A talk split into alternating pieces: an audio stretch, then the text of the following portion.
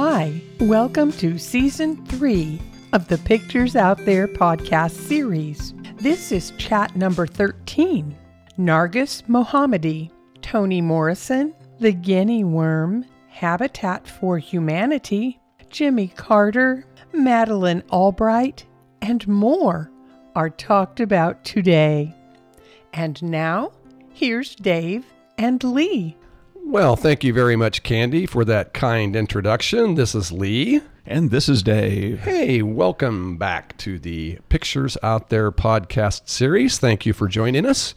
We would like to extend a welcome to our present day audience, our audience perhaps years, decades, centuries from now, Dave. Oh. Who knows? Perhaps our future AI audience, Way, way out there. future alien here. audience who may be with us right now. Yeah. Our universal audience. We always like to begin these chats with these following questions for your reflection. What are your ideals and what are your pictures? Well, today we have an opening quote from Maya Angelou, brilliant African American poet, the former poet laureate of the United States of America, who once stated, Hate, it has caused a lot of problems in the world, but it has not solved one yet. Not one? Not one. Hate has solved nothing. Not a single one. Right. We have talked before about the power of one and the power of just doing your part. Each of us just doing our part. And Lee and I are of the school of thought that if everybody just does their part, if everybody created their own pictures, if people lived by Mm-hmm. Their own ideals. their own ideals, their best ideals, all this stuff we're talking about over time would get resolved. Yes. So we do very much believe in the notion that a single person can make a choice and then go act and make a huge difference. We have a couple of wonderful, amazing examples of that today that we're going to do a little deeper dive on of people who saw their own personal power, who see their own personal power, and have the courage to act on the basis of their ideals and their pictures. So we're going to start off first with imprisoned Iranian women's right advocate Narges Mohammadi, who won the Nobel Peace Prize. Oh, by the way, both of these people are Nobel Peace, Prize, winners. that we're going to talk about today. Yeah. Narges Mohammadi won the Nobel Peace Prize recently in a rebuke to Tehran's theocratic leaders and boost for anti government protesters. The award making committee said the prize honored those behind recent unprecedented demonstrations in Iran and called for the release of Mohammadi, who has campaigned for three decades for women's rights and abolition of the death penalty. The head of the Norwegian Nobel Committee said, We hope to send the message to women all around the world that are living in conditions where they are systematically discriminated. Have the courage, keep on going. Continuing the quote, we want to give the prize to encourage Narges Mohammadi and the hundreds of thousands of people who've been crying for exactly woman, life, freedom in Iran. There was no immediate official reaction from Tehran, which has called the protests Western led subversion. But the semi official news agency FARS said Mohammadi had, quote, received her prize from the Westerners, end quote, after making headlines due to her acts against the national security. Mohammadi was quoted by the New York Times as saying she would never stop striving for democracy and equality, even if that meant staying in prison. And Lee, we've talked about the power of taglines, of Yes. simplicity Yes. of the message, and a couple of the ones that we've put forward are love 1st mm-hmm. as an approach to spirituality and even starting a love first movement. We've talked about equality for all mm-hmm. as a tagline for an equality for all movement or the equalist movement. Yeah, and here we have woman, life, freedom. Yeah, Yeah. love it. And it's something that's memorable and that everybody involved can understand. To go ahead and continue to quote Narges Mohammadi, I will continue to fight against the relentless discrimination, tyranny, and gender based oppression by the oppressive religious government until the liberation of women. Mohammadi is serving multiple sentences in Tehran's prison, amounting to about 12 years imprisonment, one of the many periods she has been detained behind bars, according to the Frontline Defenders Rights Organization.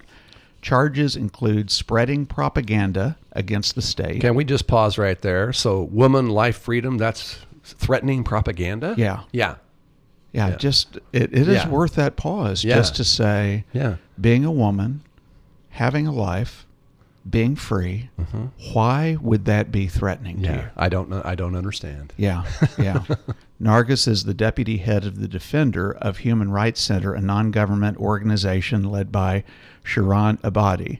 I congratulate Narges Mohammadi and all Iranian women for this prize. This prize will shed light on violation of women's rights in the Islamic Republic, which unfortunately has proven that it cannot be reformed. Mohammadi is the 19th woman to win the 122 year old Nobel Peace Prize. Mohammadi's husband applauded as he watched the announcement on television at his home in Paris.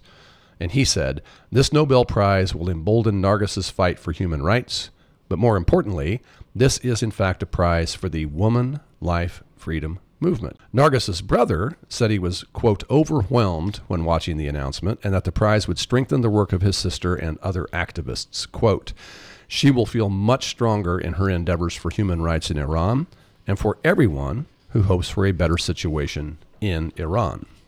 And I love the support of men. Yes, her husband this. and brother. Yes. Yes. And clearly additional men who are just not quoted here. Right, right. And just, you know, you either have equality for all or you don't. And if you don't have equality for all, then really none of us are equal. That's right. Ultimately. Yes. Yeah. Arrested more than a dozen times in her life and held three times in prison since 2012, Mohammadi has been unable to see her husband for 15 years and her children for seven.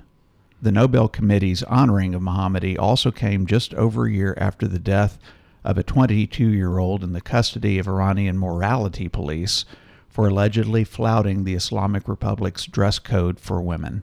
That provoked months of nationwide protests that posed the biggest challenge to Shiite clerical rule in years and was met with a deadly security crackdown costing several hundred lives. What's that tagline again, Lee? Woman, life, freedom. Among a stream of tributes from major global bodies, United Nations Secretary General said the Nobel Award was, quote, a tribute to all those women who were fighting for their rights at the risk of their freedom, their health, and even their lives. Dan Smith, who is the head of the Stockholm International Peace Research Institute think tank, said that while the Nobel Prize could help ease pressure on Iranian dissidents, it would be unlikely to bring about Mohammadi's release. So let's close this section, Dave, with a quote from Toni Morrison, brilliant, brilliant black writer. She wrote, No more apologies for a bleeding heart when the opposite is no heart at all. Danger of losing our humanity must be met with more humanity. And we would hope in sharing this story, there's parts of this story that are certainly heartbreaking as you listen to it. Her inability to see her husband or her children, that's heartbreaking. And you can see though the resolve and just just one person can make a difference. And you see how powerful her impact has been. And that's living. You know, she has chosen to fully live Yes. and uh, make her life mean something and be worth something and to see that recognized so globally it's a wonderful story in and of itself to understand what somebody is doing and to participate in that and also hopefully it's a call to courage for all of us Yeah, that's well said. A call to courage, yes. So, despite imprisonment, despite being deprived of seeing her children, her picture has not faded. not a bit It has not diminished. And I'm reminded of a somewhat parallel story that goes back some years. Uh, Desmond Tutu in South Africa won the Nobel Peace Prize after years imprisonment. And upon his release, he set up a truth and reconciliation process, which enabled all of the hundreds or even millions of people in the country to unite around two values truth and reconciliation. There was a powerful story that was undimmed by imprisonment, and now we have Mohammadi's. and actually lead to the point of that story the truth and reconciliation process has been copied Yeah. and used in other situations It right has, yeah. When South Africa undertook it, there was no roadmap. Yeah. No one had ever done it before, but it was so successful that others have adopted it. And if somebody wanted to suggest uh, as a tagline for a global call for equality for women, and they wanted to use that tagline mm-hmm. of women, life, freedom, Freedom. yes, Yes. That's what it, that's what this is about. Exactly. Yeah, it's beautiful. Okay, we're going to move on to our second example in our podcast today of the power of one. And just do your part. This individual is well known to everyone, Jimmy Carter. But we're going to talk about uh, a specific example of one of many that Jimmy Carter has done in his remarkable life. In 1982, he established the Carter Center to promote and expand human rights, which earned him a Nobel Peace Prize in 2002. He traveled extensively to conduct peace negotiations, monitor elections, and further the eradication of infectious diseases. On October 11th of 2002, the Nobel Committee announced Carter as the winner of the Nobel Peace Prize, praising the former president's decades-long service of quote untiring effort to find peaceful solutions to international conflicts, to advance democracy and human rights, and to promote economic and social development. Palestinian chief negotiator Saeb Erekat recalled Carter's monitoring of the 1996 Palestine elections and called the former president a man who has always stood for dialogue and for solving disputes through diplomacy and peaceful means and not through the guns of war. Former Egypt Prime Minister Mustafa Khalil said that without Carter, it would have been difficult to reach an agreement between Egypt and Israel. Mr. Carter played one of the most important roles in history in that agreement.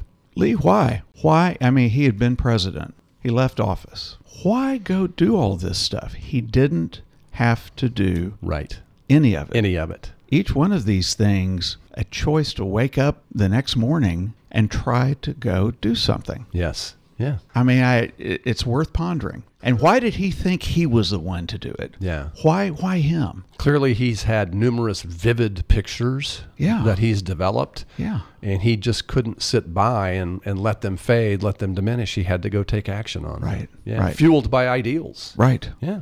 And we're going to stop here and read a quote from Charles Bukowski. And it says, I was waiting for something extraordinary to happen. But as the years wasted on, nothing ever did unless I, I caused, it. Wow. Right. Power of one. Yeah. Just do your part. And if that quote doesn't resonate with you, perhaps this one will from the great Jerry Garcia of the Grateful Dead. Somebody has to do something, and it's just incredibly pathetic that it has to be us.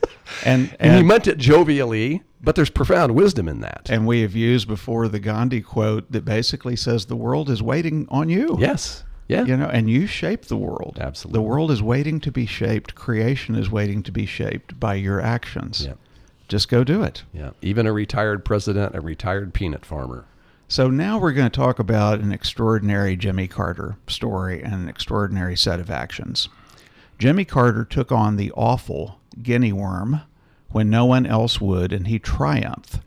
Jimmy Carter took great pride in pointing out that the United States didn't start any new wars during his term as president, but after he left office, he launched a war against neglected diseases. Diseases in far off lands that most Americans will never suffer from and may not have even heard of. And again, I'll just stop and go, why him? Why? Why? Why, why did you do this? It has no bearing on his life. Why? Why did you do this? Diseases like lymphatic filariasis, trachoma, river blindness, and a nasty little bug called guinea worm disease. Let's talk about that a little bit. Guinea worms are spread through contaminated drinking water and eating undercooked fish. The female worms, which can be up to three feet long once they mature, cause incredibly painful open blisters usually on the infected person's lower legs and feet, through which the worms emerge. It can take a toll for weeks or months and sometimes permanently leave the individual unable to support a family. And if someone with guinea worm has contact with water, perhaps to cool the burning pain caused by the worm's presence, the worm then will release tens of thousands of baby worms, contaminating the entire body of water. The effort to end this disease did not rely on high tech methods. Kelly Callahan, who is a public health worker who spent years fighting guinea worm disease in the southern Sudan with the Carter Center, said Guinea worm disease has no cure, no vaccination. Basically, the entire eradication effort is built on behavior change.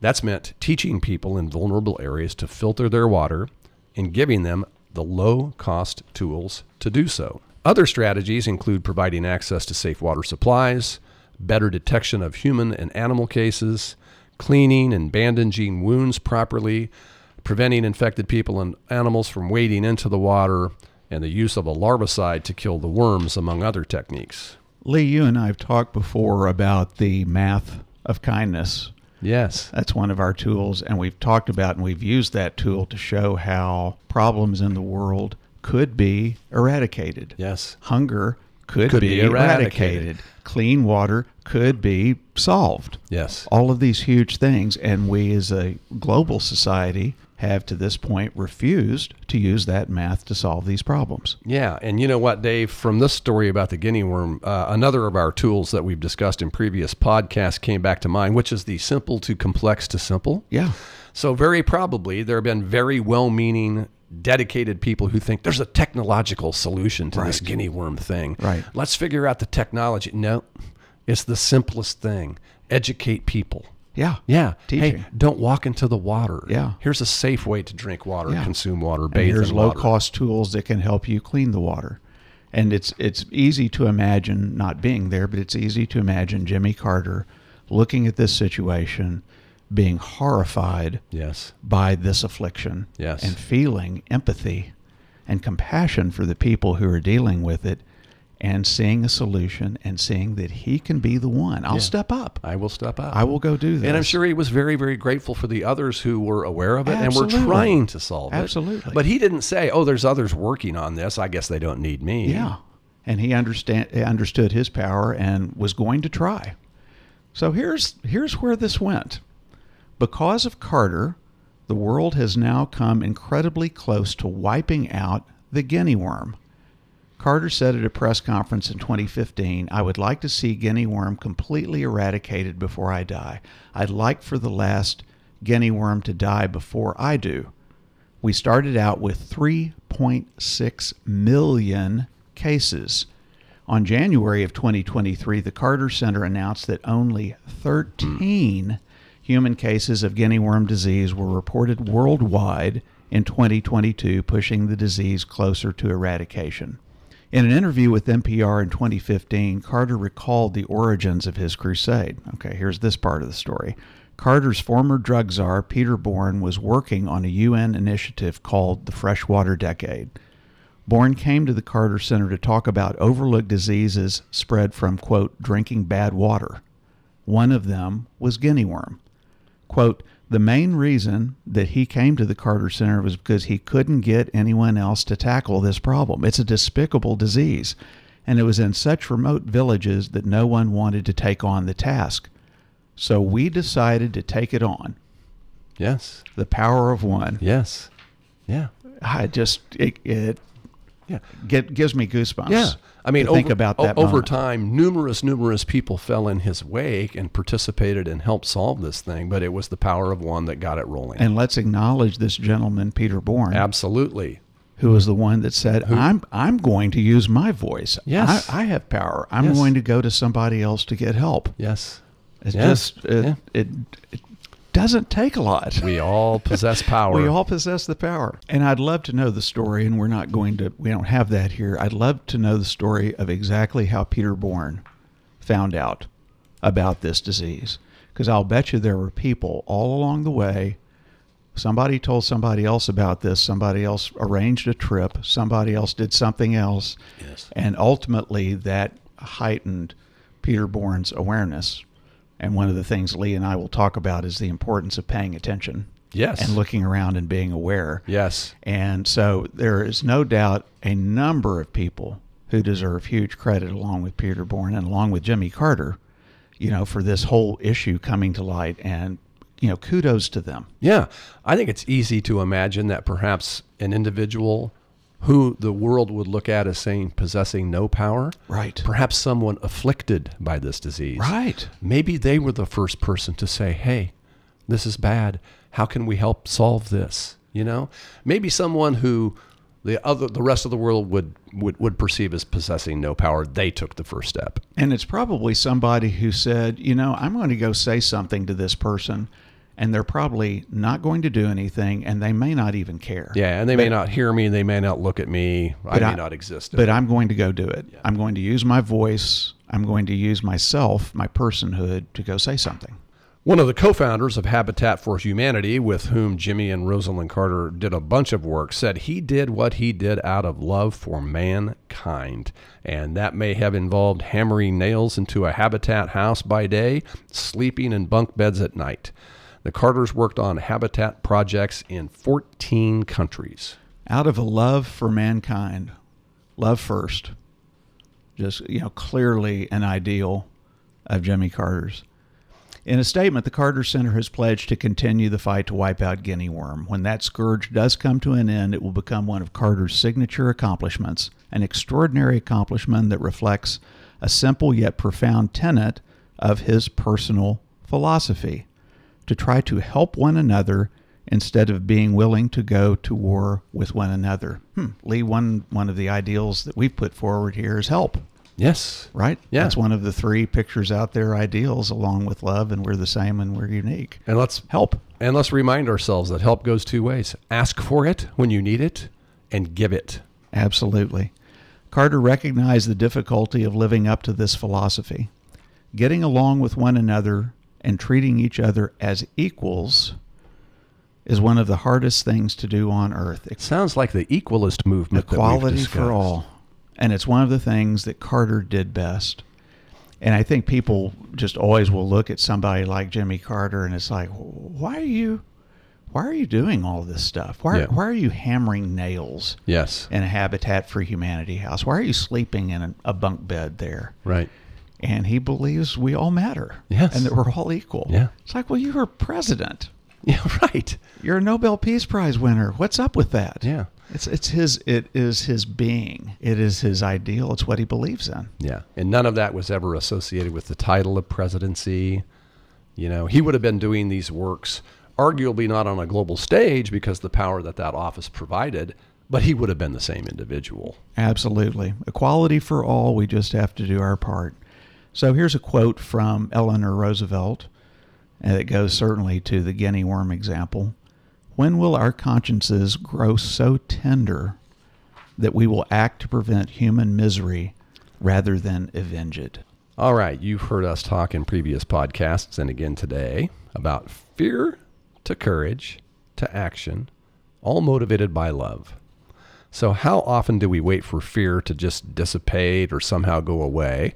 Or how often do we confront our fear directly and respond to it with calm and with thoughtful, courageous action?